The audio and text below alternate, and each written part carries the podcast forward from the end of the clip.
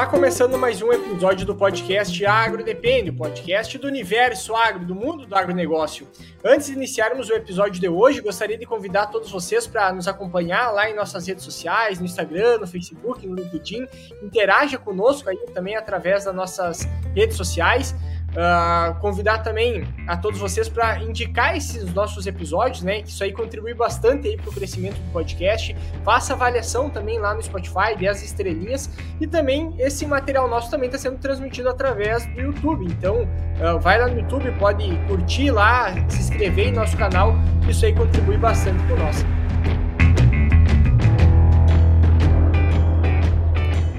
Ouvimos falar em produtos biológicos, a primeira empresa que nos vem à cabeça é a Simbiose, a primeira em tecnologias microbiológicas com formulações inéditas e isolados próprios, trazendo soluções tecnológicas para nutrição e proteção das culturas, tanto da parte aérea quanto no solo estando na vanguarda da pesquisa e inovação, com formulações que dispensam refrigeração, além de lançar tecnologias em parcerias com empresas como a Embrapa, transformando a agricultura brasileira e mundial, com mais eficiência e sustentabilidade.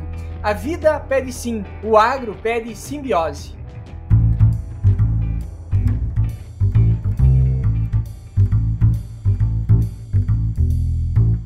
Em um país como o Brasil, que se destaca na produção agrícola, a Volkswagen Caminhões e Ônibus oferece a melhor maneira de você garantir um caminhão novinho. Através do programa Mais Alimentos, você terá condições especiais em modelos da família Constellation e Delivery. Motores mais eficientes, cabines mais confortáveis, viagens mais seguras e funções cada vez mais modernas são algumas das inovações que você encontra aqui. Visite uma de nossas concessionárias e aproveite os descontos exclusivos para levar um Volkswagen 0 km. Volkswagen Caminhões entrega mais valor para o seu negócio. Iniciando então aí a apresentação da mesa de hoje, meu nome é Eduardo Sebastiani. Meu nome é Cassiano Sartor Deck. Carlos, se apresenta para o pessoal aí. Boa noite, pessoal. Me chamo Carlos Pisolotto. É, sou engenheiro agrônomo, formado pela Universidade Federal de Santa Maria. É, fiz mestrado em agronomia, doutorado em uh, proteção de plantas, né, uh, pela Universidade de Passo Fundo e a Universidade do Kansas, a Kansas State University, nos Estados Unidos. Né. Depois fiz um pós-doutorado também na área de fitopatologia pela University of Idaho, nos Estados Unidos também onde eu trabalhei por dois anos como pesquisador associado, né? E aí, desde 2021, né, agosto de 2021, estou na nessa CGL, à frente do setor de fitopatologia, né, como pesquisador em fitopatologia e responsável técnico pelo laboratório de fitopatologia e nematologia. Aí, a gente convidou o Carlos para falar sobre uma questão muito interessante que eles estão desenvolvendo, né, até mesmo dentro ali do RTC, lá junto com o pessoal da CCGL, junto com o Smartcope, uh, para falar um pouco sobre como a gente pode prever as doenças da lavoura, podemos dizer assim, né? Então, como prever, como a gente pode ter uma melhor noção, uma melhor, uh, melhor noção de quando a doença pode atacar ou não, uma previsibilidade maior, para também nos auxiliar aí todo o controle de doenças, então isso é muito importante. Mas para a gente começar, eu acho, o papo, uh, é muito interessante a gente trazer o básico, né, para começar. Então, até para a gente fazer uma introdução, Carlos, se pudesse nos explicar um pouco, a gente sabe que a previsão ela depende de diversos fatores, né? Uh, dentro desses, como é que surge a doença? Então, acho que seria legal falar um pouquinho sobre a questão do triângulo de doenças, por exemplo, essas questões ligadas uh, edafoclimáticas, a gente pode falar, e também biolo uh, biológicas, né? Que acabam, uh, quando fecha o triângulo, né? Acaba tendo a doença aí na lavoura. Não, bacana, Eduardo. Eu acho que é um tema que é, que é legal a gente discutir, porque parece algo tão, tão distante do campo, né? Trabalhar com essa questão de números, com matrizes, né? Para estar tá tentando simular o, o, ciclo do patógeno, né? A ocorrência da doença no campo por meio de números. Então, basicamente, a gente usa esses modelos matemáticos para tentar a, simular, né?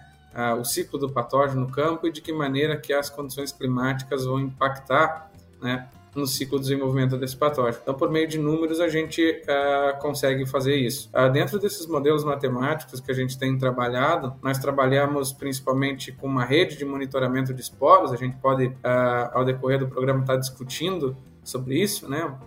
Hoje nós temos aí por meio da RTC CCGL uh, 25 locais, né, 25 municípios onde nós temos coletores de esporos. Então, o primeiro passo é fazer o monitoramento do inóculo, né? É, depois nós precisamos uh, fazer uma parametrização do modelo, né, uh, principalmente vinculado à umidade, temperatura, né, de que maneira que esses fatores vão impactar em cada fase do desenvolvimento do patógeno, né, vamos colocar assim. É, e um outro ponto bastante importante dentro dessa, dessa questão da modelagem é de que maneira que a gente utiliza esses dados, né. Hoje a gente trabalha com modelos de previsão. O que, que isso quer dizer? Dentro do mesmo modelo, a gente tem dados observados, dados uh, horários observados e dados de predição climática, né? Então, esses dados auxiliam aí para a gente trazer né, a previsão de ocorrência da doença. Então, a gente trabalha monitoramento de esporos, a gente contabiliza o número de esporos, tem dados climáticos observados, dados climáticos de previsão, tudo isso associado também à questão da, da biologia do patógeno, né? tentando simular o ciclo de vida de cada patógeno. Um dos pontos que é interessante é a, que a doença ela tem uma, uma certa complexidade também, como o Cassiano comentou antes, né? tem vários fatores ali que vão contribuir para que ela apareça ali na lavoura a gente acompanha aí pelo LinkedIn o trabalho que a CCGL vem fazendo hoje no estado aí é um trabalho fantástico, né? Uh, principalmente com auxiliando a tecnologia. Então tem conhecimento, tem a parte da pesquisa e tem mais a tecnologia hoje que está englobando tudo isso e entregando uma informação de cada vez mais qualidade. Hoje para a gente conseguir ter uh, prever, digamos assim, o que está acontecendo, os problemas que podem acontecer na lavoura, como é que esses modelos trabalham, o qual que para o pessoal também entender, né, a quantidade de dados que é preciso, processar para o algoritmo ali, para o modelo matemático ali conseguir chegar a uma conclusão em quais locais tem potencial de ter doença, porque eu acho que vocês fazem uma leitura do estado inteiro praticamente, né, dos, e dos principais pontos da onde tal doença pode estar se desenvolvendo naquele momento. É, uh, hoje a gente trabalha então com alguns modelos de previsão de doença, né, que uh, alguns desses estudos são feitos em conjunto com alguns colegas, né, que também é, vêm trabalhando nessa área. É, e um ponto importante em relação a isso são os alvos. Né? A gente tentou trabalhar com os principais alvos de de cada cultura. Se nós pegarmos o exemplo da soja, nós temos trabalhado com um modelo de previsão de ferrugem da soja, né? O primeiro modelo hoje no do estado, né? Modelo de previsibilidade, então foi trazido foi via CCGL cooperativas, né? É, nós temos um modelo de previsão de risco de ocorrência de giberela, né? Também outra doença importante aí sim na cultura do trigo. E nós temos um modelo de previsão de brusone, né, tanto para a cultura do trigo quanto para a cultura do arroz. Ah, em relação à funcionalidade desses modelos, como eu havia explicado anteriormente, nós temos o, a questão do monitoramento ah, de esporos, né? Então, hoje nós trabalhamos com monitoramento de esporos em 25 municípios. É, esses municípios, 25 municípios compreendem a área de atuação de 17 cooperativas, então nós temos 17 cooperativas trabalhando né, conosco nesse projeto. É, nós amostramos é, semanalmente desde outubro de 2021, então o projeto está completando dois anos agora no, no próximo mês. Né?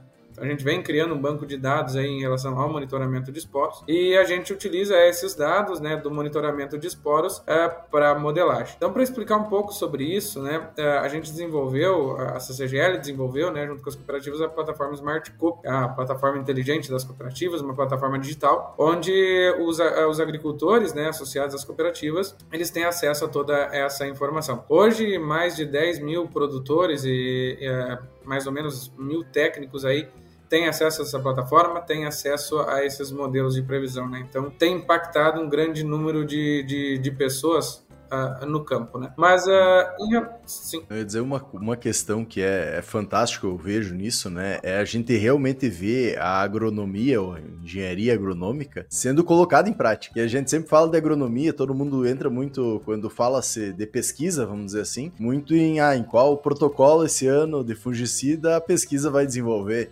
uh, o que, que vai fazer, enfim, que vai utilizar esse ano, qual produto, qual a dose, quantas repetições, a cada quantos dias coloca. E isso a gente faz, não desmerecendo, claro, a pesquisa que é feita, que é muito importante também, né? Mas isso é feito porque a gente não tem os dados do campo do que está acontecendo, não tem uma previsão de como está a doença, onde é que ela vai acontecer, como ela vai acontecer, ou, uh, qual clima vai estar tá mais favorável para isso, quanto de esporos tem, né? Que é o que vocês estão fazendo, linkando todos esses dados. Isso que é o mais legal de se observar, porque hoje, querendo ou não, a gente tá tratando sem saber muitas vezes se tem a doença, porque não, não tem como se fazer um monitoramento tão completo dentro de grandes áreas, né?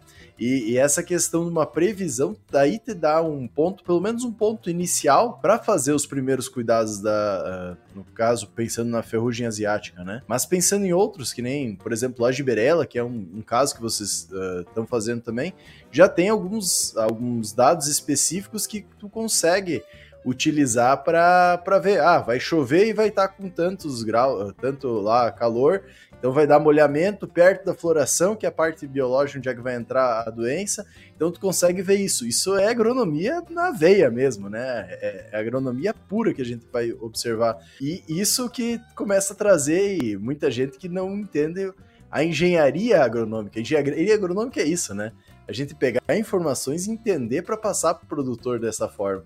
Eu acho que isso é muito legal de trazer porque por muito tempo a gente está vendo a agronomia em pegar ferramentas e passar protocolos pré pré-feitos, vamos dizer assim, né, pré-determinados no campo. E essas iniciativas como essa da CCGL começam a ser disruptivas, a gente pode dizer assim, e trazer novas opções para a gente realmente dar uma recomendação e aumentar a nossa produtividade e melhorar o custo do produtor, né? Hoje, hoje essa, os dados que são não são coletados só, digamos assim, uh, como é que eu posso dizer, não sei se é exatamente via satélite, ou seja, uma captação de dados de previsão, ou seja, para que não o Cassiano comentou antes, para fazer o triângulo da doença.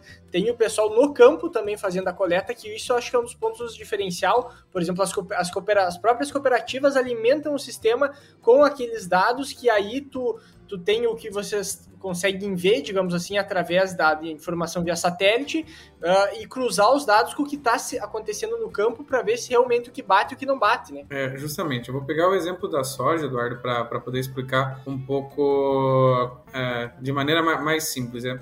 Uh, hoje a gente tem então um banco de dados, né? Foi adquirido um banco de dados de, de previsibilidade, né? Então que traz essa previsão para os próximos 14 dias. Uh, juntamente com as cooperativas, né? Hoje nós temos mais ou menos 70 estações meteorológicas distribuídas no estado, né? Então a gente uh, faz essa previsão para todo o estado, né? A gente tem uma abrangência grande no número de estações, então os dados climáticos observados partem dessas estações, né? E os dados climáticos de previsão, como eu disse, então, de um pacote que uh, a gente adquiriu. Uh, em relação a de que maneira que a gente confirma, né?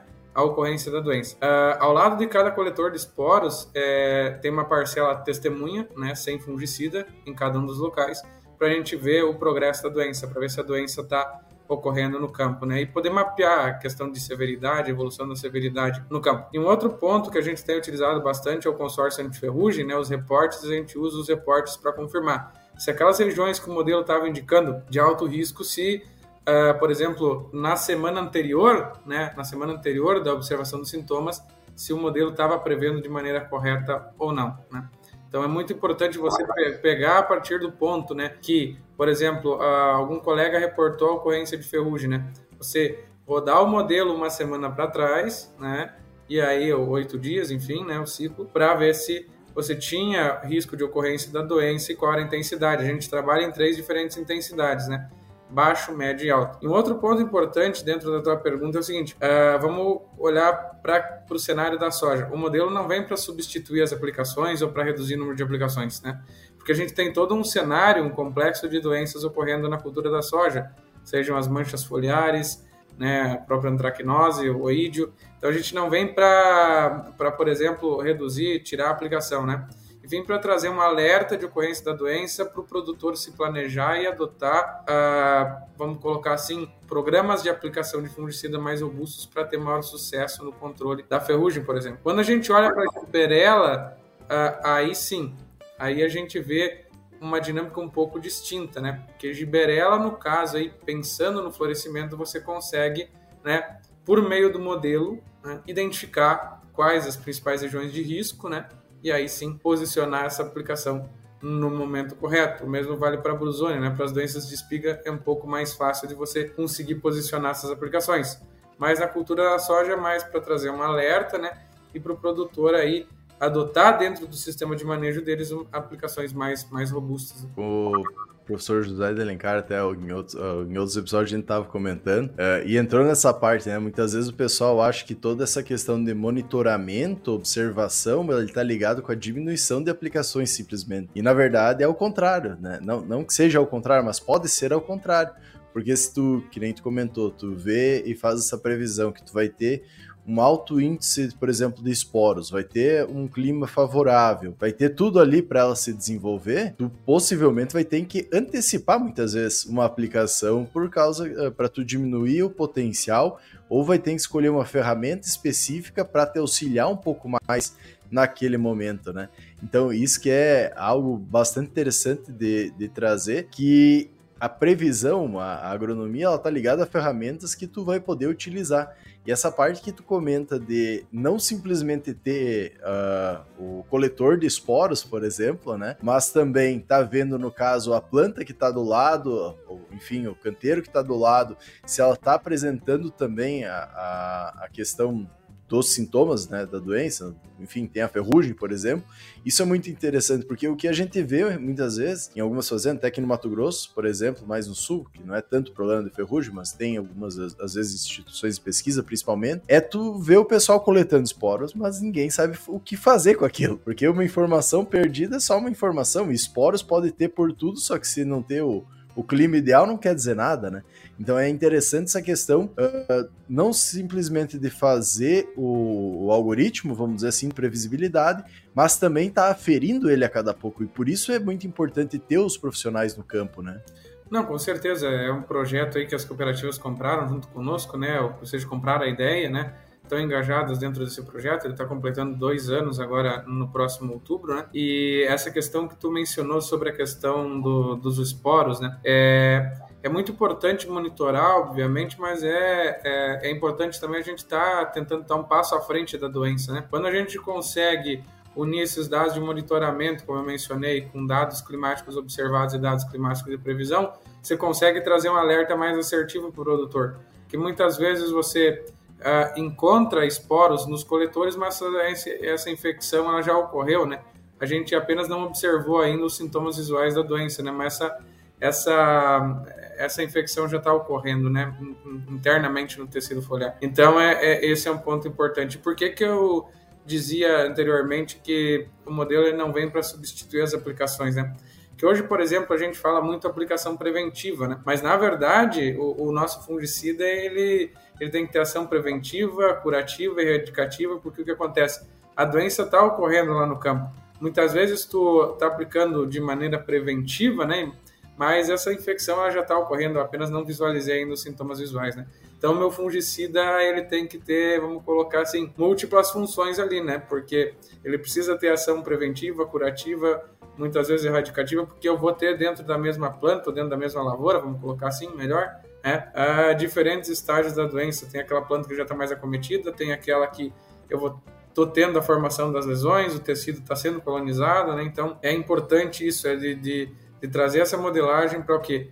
Para poder antecipar um pouco do problema e, e, construir isso junto com o produtor de que maneira? Para quê? Trazer maior robustez ao programa de, de controle, né?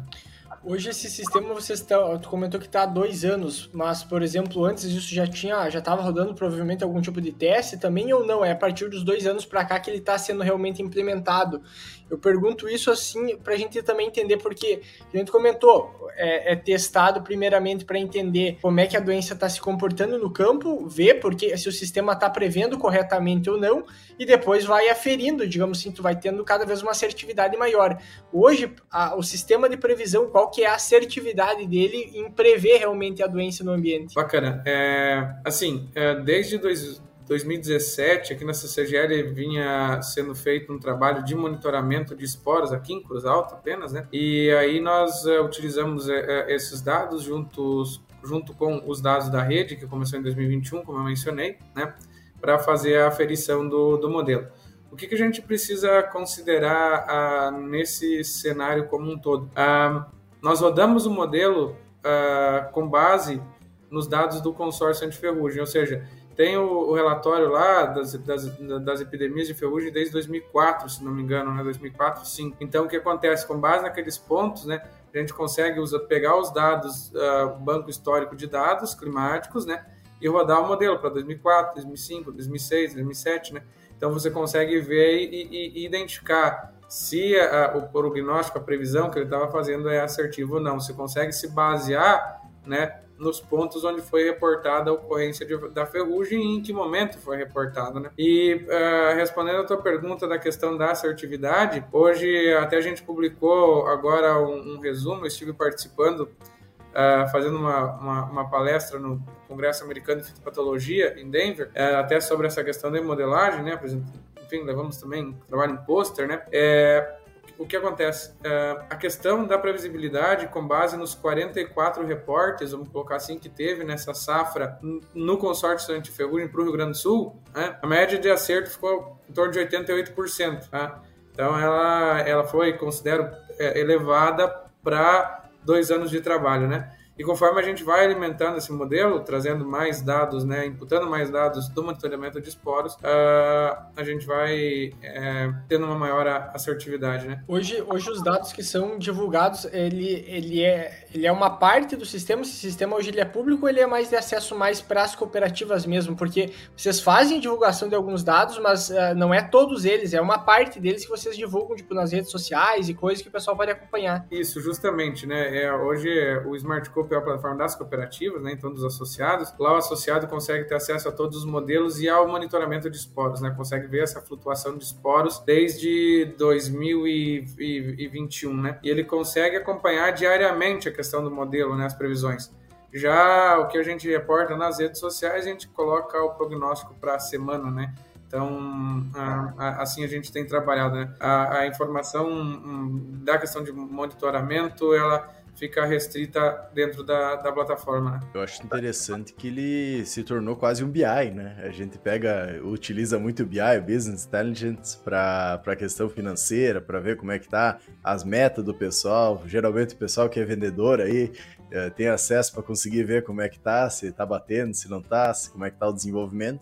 E a gente esquece de toda essa parte técnica que a gente pode utilizar com o BI, né? Porque basicamente ele, é claro, que nem vocês fazem, tem todo uma, um algoritmo específico, né? Tem a questão do que tu quer mostrar e como tu vai mostrar isso, que é muito importante. Uh, também tem todo um por trás dessa tecnologia, né? Não só a tecnologia criada em si, mas também toda a parte técnica, que daí a gente entra numa parte anterior ainda, eu acho, que é a questão da, da ciência de base, né, de todo o estudo de base, que é importante e necessário para desenvolver isso aí, juntar eh, junto com a tecnologia e isso sendo colocado no campo e vendo a realidade dos produtores do que, que precisa ser buscado. Então, a gente acaba muitas vezes esquecendo essas tecnologias inovadoras, e é a ideia, a questão do próprio BI, para nos trazer informação, né? Porque querendo ou não, todo o desenvolvimento que a gente consegue trazer e a rapidez, a gente pode dizer assim, que o próprio BI nos coloca, né? E a facilidade que qualquer um consegue botar algumas coisas específicas, por exemplo,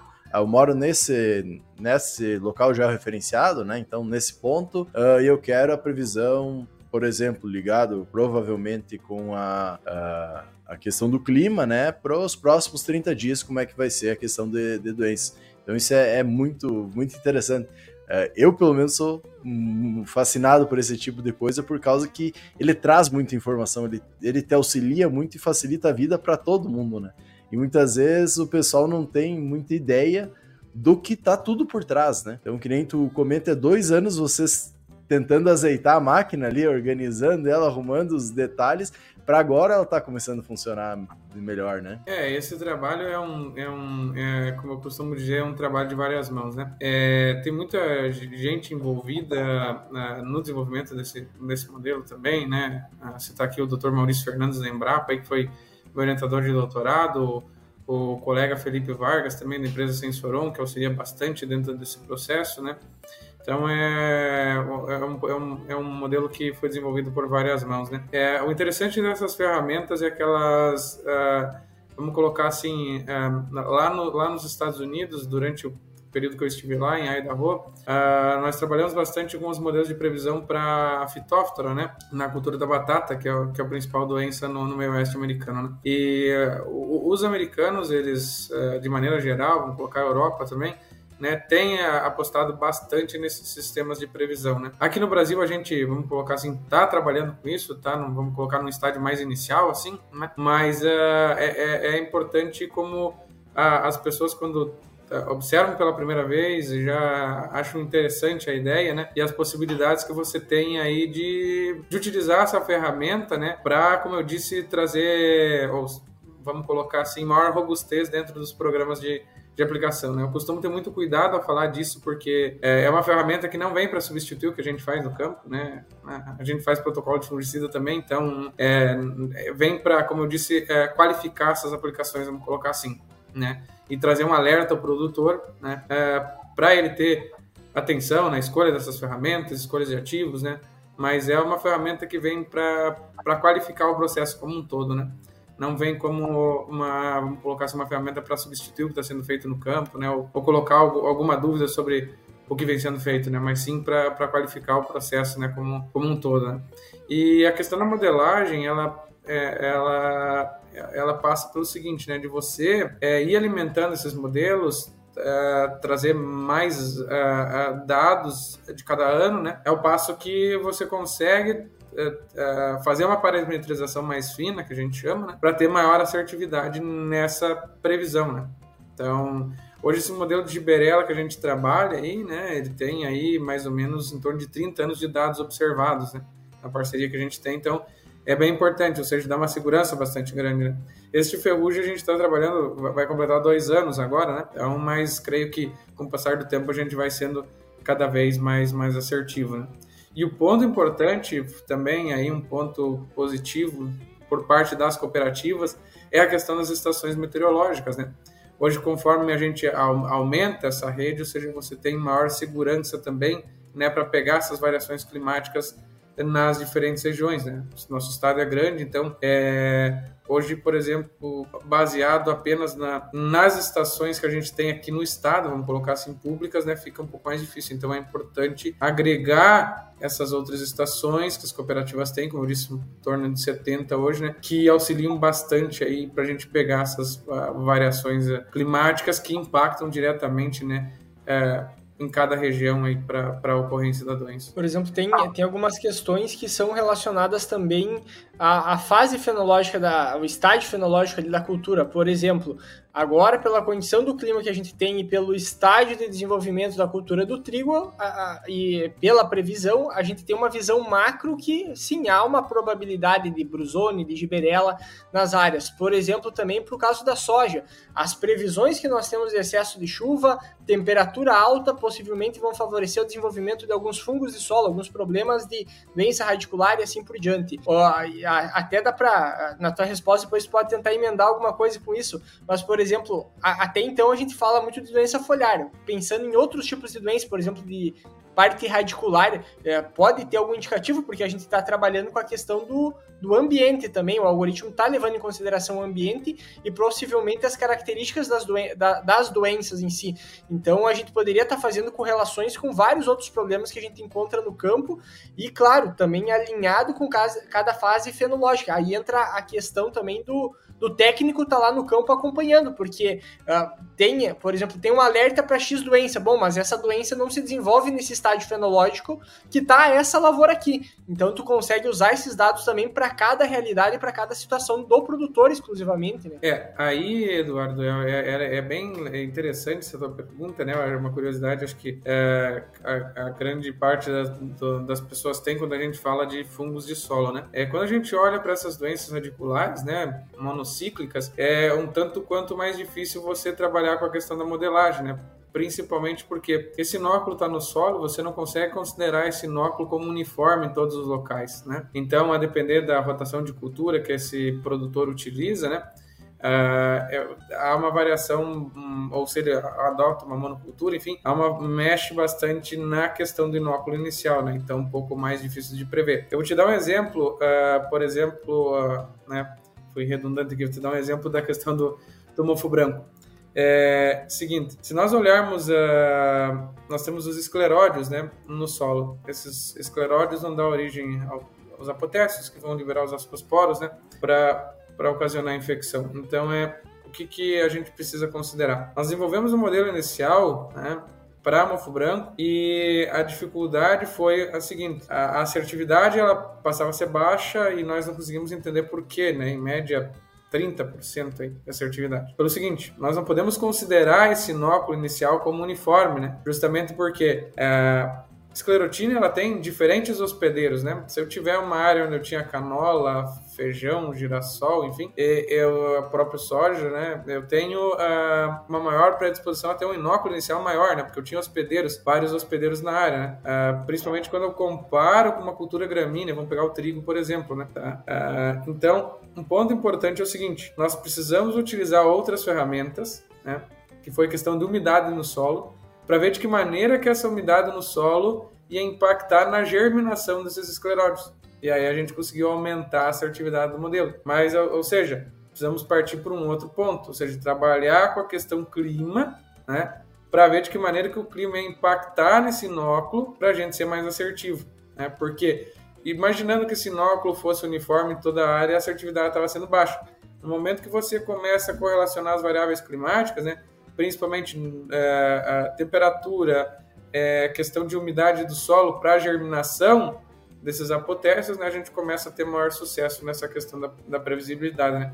Então, é um pouco mais complexo quando tu vai tratar da questão da modelagem para para fungos de solo, vamos pensar Rhizoctone, Phytophthora, é, Macrofumina um pouco mais, mais complexo. Ah, pra, e, e, e, essa explicação que tu deu, eu acho que é um bom gancho para a gente eh, falar para aquelas empresas muitas vezes que não querem investir em pesquisa, desenvolvimento, dessa importância, contratar pessoas uh, também que passaram por todo um tempo estudando especificamente alguma, algumas áreas, né? Pra mostrar que, cara, olha o quanto tu tem que saber sobre aquele, aquela doença em específico, pra tu entender como ela se desenvolve, para daí tu gerar uma ferramenta com esse, com esse conhecimento, vamos dizer assim, para tu conseguir realmente utilizar e trazer de uma forma mais fácil. Claro que a gente tá falando aqui de um complexo de, de, informações e de profissionais que fazem isso.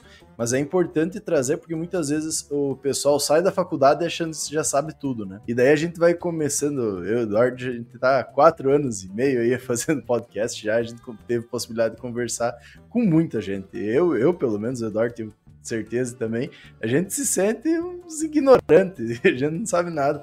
Porque é, quando tu começa a conversar com pessoas uh, que sabem bastante sobre o seu ponto, além deles achar que não sabem nada também, que é uma coisa meio padrão, mas uh, a questão de tu começa a ver todo o desenvolvimento que tem sobre alguma coisa específica. E uma coisa que tu não aprende de uma hora para outra. E que tu tem que ter muito desenvolvimento e experiência também de campo para acabar aprendendo. Que nem tu comenta, tu conseguir entender que uh, não tá ligado só ao inóculo inicial, ou quanto de inóculo inicial vai ter, mas tu vai ter um outro indicador, que é a questão de umidade de solo. Pegando o exemplo que tu deu agora há pouco, para daí tu saber se isso vai conseguir se desenvolver ou não, para ter uma maior assertividade, não só ligado ao inóculo, cara, isso é um negócio que tu não vai se ligar tão facilmente, né? Isso entra também a questão da ferrugem, entra a questão por exemplo, da Brusone. A Brusone, eu nunca esqueço que em 2014, eu recém estava saindo do técnico, começando a trabalhar, uh, no caso, tinha me formado em técnico agropecuário na, na época, né? Tava começando a faculdade também. Deu um surto de Brusone no, no estado inteiro, eu creio que tinha dado eu ninho lá naquela época, não lembro direito, mas eu lembro que ninguém sabia. Tu falava com um agrônomo de, de outras empresas, falava de técnicos de outras empresas, ninguém sabia. Até que trouxeram um cara do Paraná, eu acho, para falar que lá acontecia mais uh, especificamente. Então aí começa a entrar a necessidade desse intercâmbio também e do entendimento do que acontece. Porque a brusone ela é muito específica, né? Ela acontece numa temperatura X, Uh, também tem que ter a questão do esporo no ambiente, até foi o que não possibilitou o desenvolvimento da, da cultura do trigo né, no Mato Grosso, no Mato Grosso do Sul, principalmente. Então, agora já mudou, tem outros materiais, aí a Embrapa está trazendo e, e, desenvolvendo agora na época de seca junto com irrigação, mas são coisas bastante interessantes que começam a mostrar o todo por trás que muitas vezes não é visto, né? A quantidade de pesquisa que tem atrás do agro é algo fantástico e muitas vezes realmente não é falado, não é visto e não é visto pela sociedade também, né? Então é importante a gente trazer isso aí. Do, do Bruzone, só fazer um comentário, nesse né? dia a gente fez até uma, uma piada com o Bruzone, que é uma descobrir uma ferramenta boa agora para controlar as EVEI no meio das lavouras de trigo, né? Porque é, tu pega as lavouras assim, tu só vê os azevém no meio do, da lavoura de trigo, tudo tapado de brusone, né? Uma, dependendo do lugar e as áreas, né? Então, e tá aparecendo bastante, é uma doença bem preocupante. E esse ano a gente acreditava que talvez teria mais problema de giberela e vamos estar, tá, talvez, sendo premiado com os dois problemas ao mesmo tempo acontecendo, né? É, eu, eu costumo dizer que eu tive, a, eu tive a felicidade no doutorado poder é, estudar uh, sobre brusone, né? Foi o, o tema da, da minha pesquisa do doutorado é, tanto aqui no Brasil quanto lá nos Estados Unidos, né, onde a gente conduziu é, algumas pesquisas também. E a, a, exemplo do que o Cassiano colocou, né, a última epidemia, vamos colocar assim, de Brusone, que nós observamos aqui no Rio Grande do Sul, foi em 2014, né? Então, aí vamos colocar nove anos atrás, né? É, o que, que a gente precisa chamar atenção para a questão da, da Brusone, né? Diferentemente de Giberella, ela está atrelada principalmente a temperaturas médias mais elevadas, né? Inverno com temperaturas médias mais elevadas, né? Aí superior a 23, 24 graus Celsius, né? 23 a 27 graus Celsius. Então, um ponto importante nessa questão da brusone são as temperaturas e principalmente a umidade relativa acima de 90%, né? Uh, em relação a isso, o Cassiano também tocou num ponto importante que foi a questão do Mato Grosso do Sul. Né? O primeiro repórter de Brusone na cultura do trigo é, foi em Amambai, no Mato Grosso do Sul, né, na década de 80. Né? Então, quando se começou a trabalhar com essa questão da tropicalização da cultura do trigo, né, é, nós começamos a enfrentar os primeiros problemas é, com o Brusone. Obviamente que é uma doença que é muito mais comum, a gente costuma dizer do Paraná para cima, né? Por causa das elevadas temperaturas, mas aqui no Rio Grande do Sul a gente precisa estar tá, tá de olho bem aberto, né? Por que, que eu falo isso? E aí faço um gancho com o que o Eduardo acabou de falar da questão dos hospedeiros, né? A, a gente publicou um, um, trabalho em 2019 na, na European Journal of Plant Pathology, onde a gente provou que o, o o inóculo né, inicial, é, o fungo não era capaz de sobreviver por mais de cinco meses nos restos culturais de trigo aqui no sul do Brasil, né? A gente fez esse estudo avaliando a sobrevivência na RAX, né? Espiga, folha e como, né? Então, a, a, partir daí, se começou a voltar o foco maior, principalmente nos hospedeiros, né? Os hospedeiros são o ponto-chave no manejo da, da brusone, né? Principalmente porque se nós observarmos que a grande parte das gramíneas, né? Uh, algumas delas como a, a o Azevém principalmente, que uh, basicamente hoje está perenizado no estado, né? Tem o ano todo, é aveia, algumas outras poáceas invasoras, né? A própria cetária, eragrotes, né? Então você tem aí uh, uma uma grande gama de hospedeiros. E a peça-chave é manejar esses hospedeiros, né? Hoje, por exemplo, se você considerar semente e resto a gente acredita que ambos não têm o potencial de startar uma epidemia, né? Que esse inóculo está no hospedeiro, né? Então, o manejo do hospedeiro passa a ser peça-chave, né? É, porque os isolados desses hospedeiros aí, principalmente do azevém, né, vai ter capacidade de infectar o trigo também, né? E a considerar que a gente tem muito problema com a azevém, né, como planta daninha, vamos colocar assim na lavoura do trigo, uh, nas beiradas de, de, estradas, né, lavouras, esse inóculo está ali, né? Então, uh, tendo condição climática, que é aquilo que a gente falava anteriormente da, da questão do triângulo da doença, uh, ela vai se manifestar, né? E outro ponto aliado a isso é a questão de não fazer parte, vamos colocar assim, do nosso dia a dia, né? Ou, ou dos nossos manejos de inverno, né? por ser uma doença pouco comum em virtude das condições climáticas, é, a gente olha para o trigo no espigamento com foco em giberela, né? E então, quando a gente tem uma mudança de cenário, né, é, que são essas temperaturas mais elevadas e aliada à umidade relativa também mais elevada, né, como eu mencionei acima de 90%, a gente tem aí um cenário para a ocorrência de brusone, que é o que a gente está observando principalmente na região das Missões e região noroeste, né? A gente está vendo uma epidemia de brusone, né? Então, é muito importante a gente estar tá atento a essa questão dos hospedeiros e principalmente também das condições climáticas, né? Não é raro, por exemplo, nós observarmos no campo, né, um complexo de doenças, né, na mesma lavoura, até mesmo na mesma planta, muitas vezes de Berella e Brusônia, né. Creio que uh, em alguns casos a gente vai sim observar, porque nós temos aí para os próximos dias também um volume de chuvas uh, elevado, né? E a considerar que as temperaturas médias têm ficado em torno de 20 graus Celsius aí, né? É, a gente pode ter também a ocorrência de giberela aí também numa maior intensidade nesses próximos dias. Quando a gente fala em giberela, normalmente ela está ligada ali à fase de florescimento, que é onde vai estar tá acontecendo a infecção e o problema maior. No caso do Brusone, eh, se eu não me engano, ele vai pegar, ele pode estar hospedado na folha, depois a folha migrar para a espiga, uh, e, e, o dano dele pode estar tá acontecendo, então, ele pode estar tá aparecendo na lavoura em qualquer fase do desenvolvimento. É mais ou menos isso? Isso. É importante a gente destacar, é, a Brusone, né, tendo condição climática, não é tão comum muito em virtude pela questão né, do, do, dos nossos invernos serem mais a menos, né, temperaturas mais baixas, mas em regiões onde você tem temperaturas médias mais elevadas, umidade aí satisfatória, né, a gente tem, observa, né, a formação daquelas lesões tipo diamante que a gente chama, né, então, observa essas lesões se formando já no estádio vegetativo também, a partir do perfilhamento.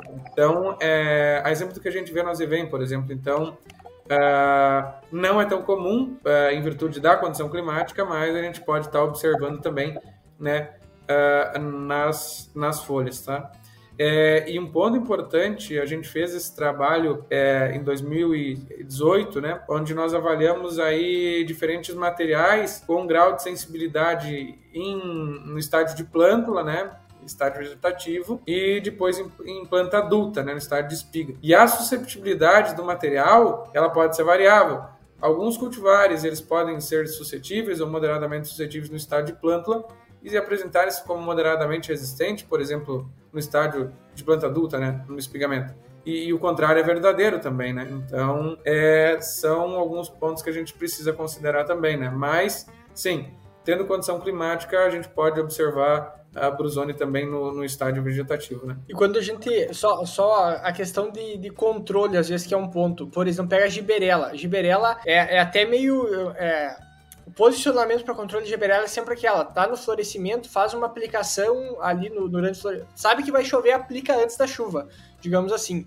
E aí já tem uma limitação de tu conseguir aplicar, principalmente na, na, na forma com que chove agora, né? Que muda o tempo ali e, tá, e, e, já vem uma pancada gigantesca de água. Aí entra também o residual daquele produto, a gente está tendo chuvas com intervalos muito curtos, então isso automaticamente o produtor teria que entrar várias vezes na lavoura para escapar do problema da, da doença também. Uh, mas, mas, acredito que disso a gente não tem muito como fugir porque é uma condição da doença mesmo. Pensando no brusone, pensando em manejo de brusone, como é que seria esse cuidado que o produtor teria que ter? É, a questão da brusone, né, é, ela tem a, a, particularidade de que a infecção é na rax, né, então não é via floral a exemplo de giberela. Então quando você tem a emissão da espiga, né, é, eu não preciso preciso obrigatoriamente iniciar esse manejo no florescimento, eu posso iniciar antes, porque você tem a, a, a, né, a liberação, a extrusão da espiga, né, você já tem aí potencial para infecção. Né? Então, uh, muitas vezes antes mesmo da, do trigo entrar em antese, né, você tem aí já a ocorrência da infecção, porque a infecção se dá via RAX.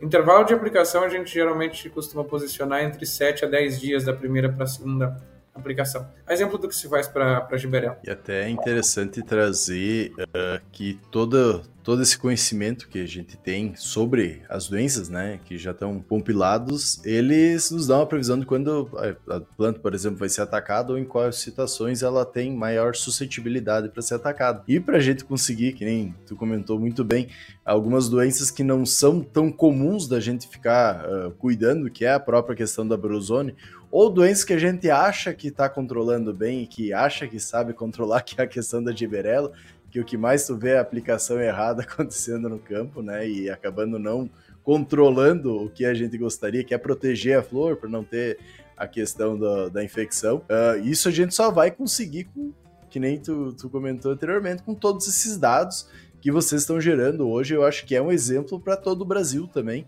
de como a gente tem que ir uh, informatizando, vamos dizer assim, a nossa agricultura, né? E conseguindo trazer esses dados de forma cada vez uma previsão mais correta para a gente conseguir utilizar isso ao campo e essa todo esse conhecimento gigantesco que a gente já tem dentro do agro, que no agro acho que dentro do do Brasil, é um dos locais onde é que mais se faz pesquisa, né? E pegar essa pesquisa e desenvolver em conhecimento, que é o que vocês estão fazendo. Pegando o, o enfim, informações, dados e transformando em conhecimento para ser utilizado no campo e esse conhecimento gerar aí lucratividade. Então, meus parabéns até por todo CCGL pela iniciativa, uh, por todo o grupo aí da, do RTC também, pelo pessoal que está desenvolvendo os Smart Code. Não estamos sendo pago nada, não estamos sendo pago para falar isso, né? É uma questão que nós vivenciamos junto aí no Rio Grande do Sul e realmente achamos que é uma. Já, tra já trouxemos outros pesquisadores também, mas é uma iniciativa muito legal que a gente gostaria realmente que o restante do Brasil conseguisse desenvolver para a nossa agricultura ficar cada vez uh, mais pujante também, mais segura, com maior desenvolvimento e trazendo a engenharia agronômica, né, uh, como ela deve ser utilizada, com dados, com informações, não com achismos. Então, primeiramente, os parabéns e deixar aí um tempinho para tu falar das considerações finais, pode ficar bem à vontade, Carlos. Não, obrigado. É, é, a gente fica muito feliz, né, pelo reconhecimento e, e também por estar tá podendo ajudar as pessoas impactando de uma de uma forma positiva na, na realidade delas, né? Para quem realmente precisa, que é, o, que é o produtor, né? E os técnicos também no campo que estão dando a orientação.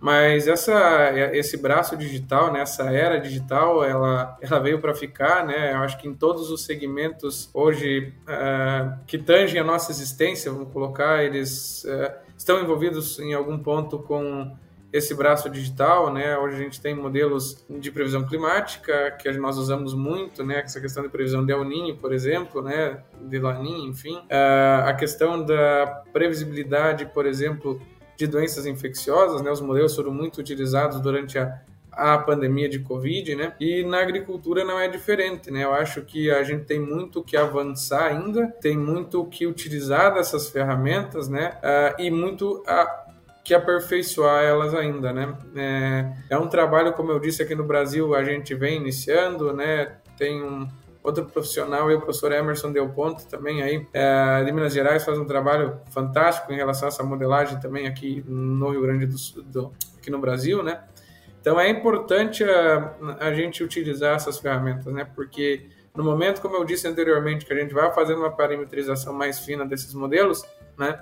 a gente tem a probabilidade de ter maior sucesso, né, na previsão dessas doenças. E como o sistema cooperativista, eu acho que é importante, né? Porque como nós temos uh, diferentes tamanhos de agricultores, né? A gente consegue atingir desde o mais pequeno até o, mais, o que tem uma maior quantidade. Né? Esse cara que, que tem maior uh, acesso à informação é tranquilo. Agora esse pequeno, né? Que não tem acesso muitas vezes à informação, é é bacana a gente poder levar essa ferramenta para ele impactar na realidade dele, né? E um outro ponto é a questão da CCGL como pioneira nessa plataforma digital junto com as cooperativas, né? O Smart Coop, uma ferramenta fantástica aí que, que vai muito além de, de modelos de previsão, a, a, inúmeras funcionalidades lá dentro que os produtores cooperados podem estar tá, é, utilizando, né? E da minha parte, só, só agradecer a vocês pelo, pelo convite, parabenizar vocês pelo trabalho aí brilhante que vocês estão fazendo, né, de levar informação também para para quem precisa atingir vários públicos, né, desde o agricultor, o estudante até o, enfim, o, o, técnico lá na, na ponta, né, enfim, pessoal que faz pesquisa também, né, então é muito importante poder estar tá, uh, difundindo essa, essa informação, né, por meio do, do canal de vocês aí que tem, que tem, tem tantos seguidores, né. Não, nós queremos agradecemos aí tu disponibilizar teu tempo e, e, também todo o teu conhecimento conosco, né? Uh, e com todo o pessoal aí que nos ouve. Queria convidar todo mundo a conhecer, então, também o CCGL, conhecer o RTC, Smartcop, todos os artigos que eles disponibilizam, tem que ser sócio lá também, né? Para poder observar os artigos, não tem muita pesquisa sendo desenvolvida. Uh, mas convidar também todo mundo além uh, da própria CCGL, aí, ouvir também nossos outros episódios que a gente teve com o pessoal da RTC, ouvir o nosso prosa com o autor, o prosa com o autor que a gente gravou aí também com algumas indicações, né? Uh, do pessoal uh, que trabalha tanto na RTC quanto também outros profissionais. Convidar todo mundo a ouvir o Ponto Crítico toda segunda-feira, onde a gente fala sobre as notícias da semana na terça-feira, o Agro Depende, que está aqui, né, trazendo os principais profissionais do agronegócio brasileiro para a gente conversar, trocar ideia e trazer informação. E também toda quinta-feira a gente tem o Agro Depende Essencial, onde a gente traz aí uma pílula de conhecimento para você aí conseguir estar tá cada vez mais informado. Também convidar todos para participar tanto do nosso grupo Telegram quanto lá no WhatsApp. Vai lá no nosso Instagram que vai lá, tu vai conseguir achar o link para acessar esse aí, onde é que a gente vai disponibilizar alguns materiais complementares. Inclusive o Carlos já falou que vai passar para nós uns artigos aí que ele fez uh, dentro do, do período de graduação dele, de, de doutorado, mestrado aí, para nos auxiliar, certo? Por hoje era isso e até a próxima, pessoal. Valeu! Valeu, pessoal. Até mais.